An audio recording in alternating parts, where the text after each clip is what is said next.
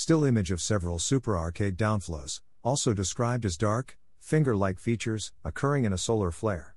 The downflows appear directly above the bright flare arcade. This solar flare occurred June 18, 2015. Image credit NASA SDO. Astronomers have presented new explanation for mysterious downward moving dark voids seen in some solar flares. Scientists observed mysterious motions within a solar flare in January 1999. Unlike typical flares that showed bright energy erupting outwards from the Sun, this solar flare also displayed a downward flow of motion, as if material was falling back towards the Sun. Described as downward moving dark voids, astronomers wondered what exactly they were seeing. Now, in a study published today in Nature Astronomy, astronomers at the Center for Astrophysics, Harvard and Smithsonian, CFA, offer a new explanation for the poorly understood downflows, now referred to as supra arcade downflows, SADS, by the scientific community. We wanted to know how these structures occur, said lead author and CFA astronomer Chengcai Shen, who described the structures as dark finger like features. What's driving them and are they truly tied to magnetic reconnection? Scientists have assumed that SADS are tied to magnetic reconnection since their discovery in the 90s. The process occurs when magnetic fields break, releasing fast moving and extremely energetic radiation, and then reform.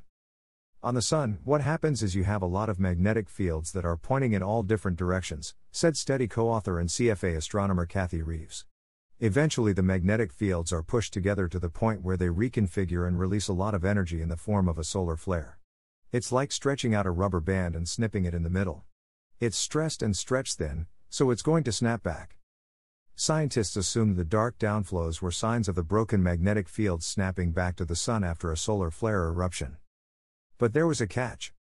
Most of the downflows observed by scientists are puzzlingly slow, said co author Bin Chen, an astronomer at the New Jersey Institute of Technology. This is not predicted by classic reconnection models, which show the downflow should be much quicker, Chen said. It's a conflict that requires some other explanation. To find out what was happening, the team analyzed downflow images captured by the Atmospheric Imaging Assembly, AIA, on board NASA's Solar Dynamics Observatory. Designed and built partially at the CFA, led by the Lockheed Martin Solar Astrophysics Laboratory, the AIA takes images of the Sun every 12 seconds in seven different wavelengths of light to measure variations in the Sun's atmosphere. They then made 3D simulations of solar flares and compared them to the observations. The results show that most SADs are not generated by magnetic reconnection after all. Instead, they form on their own in the turbulent environment and are the result of two fluids with different densities interacting. Reeves said scientists are essentially seeing the same thing that happens when water and oil are mixed together, the two different fluid densities are unstable and ultimately separate. Those dark, finger like voids are actually an absence of plasma, Reeves said. The density is much lower there than the surrounding plasma. The team plans to continue studying SADS and other solar phenomenon using 3D simulations to better understand magnetic reconnection. By understanding the processes that drive solar flares and eruptions from the Sun, they may ultimately help develop tools to forecast space weather and mitigate its impacts. Additional co authors on the paper are Xiaoyan Xie of the CFA, Sijie Yu of the New Jersey Institute of Technology, and Vanessa Polito of the Bay Area Environmental Research Institute. This research was supported by grants from the National Science Foundation. About the Center for Astrophysics, Harvard and Smithsonian.